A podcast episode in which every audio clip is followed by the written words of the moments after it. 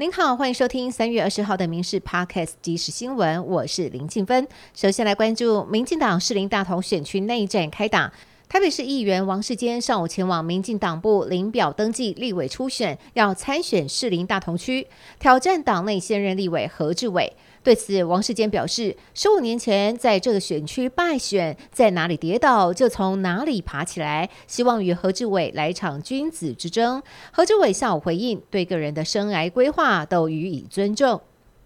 另外，民进党立委蔡世印去年的博士论文撤销案，经过他提起申诉后，台北大学审定委员会已经决议保留他的博士学位。蔡世印也表示，未来他将全心投入民进党总统辅选工作，不会参选二零二四年立委连任。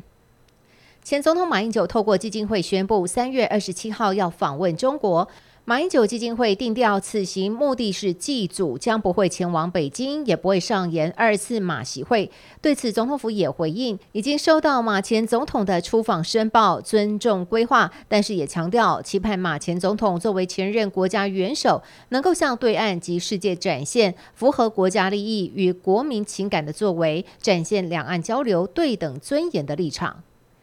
全民普发六千元现金就要来了，财政部寄出线上登记分流措施，三月二十二号从身份证尾数零或一开始登记，之后四天按照顺序各开放两个尾数，之后六个月则是不限尾号都能登记。这次采取登记入账、ATM 及邮局领现或直接入账，以及特定偏乡造册发放等五种方式，最快四月六号就可领取现金。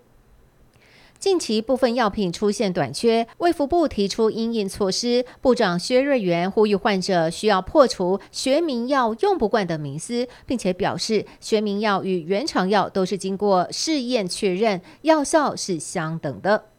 有关台中市自来水管线施工，乌日区、南区、东区、北北屯、大理以及太平等七个行政区部分区域，二十一号上午十点到二十三号上午九点停水四十七小时，影响大约三十万用户。台中市长卢秀燕表示，已经设置一百一十九个临时供水站，方便民众取水。不过，还是有早餐店业者担心水不够用。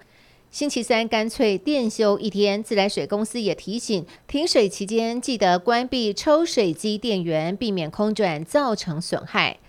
再来关心财经消息，瑞士信贷陷入经营危机。瑞士最大银行瑞银集团宣布，同意以三十二点三亿美元收购瑞士信贷，并且承担高达五百四十亿美元损失。不过，条件之一是相当于五千两百七十五亿台币的瑞信额外一级资本债券减记注销变成废纸，引起外界忧心，国内金融业是否会踩雷？金管会主委黄天木指出，台湾金融。机构对瑞士信贷集团铺险大约一千五百七十三亿元，初步了解没有投资额外一级资本债券，不过仍然会请各金融机构对外做说明。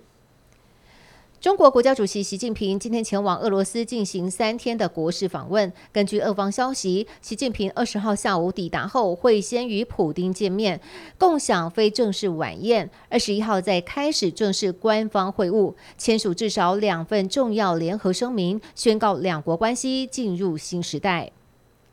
北朝鲜十八、十九号进行核战术演习，发射一枚短程弹道飞弹。北韩官方媒体也公布金正恩携爱女金珠爱观摩演习的画面。不过，在金正恩旁边还有一名不仅戴上口罩和墨镜，还被打上马赛克的军装男子。南韩怀疑他可能是战术核弹的负责人。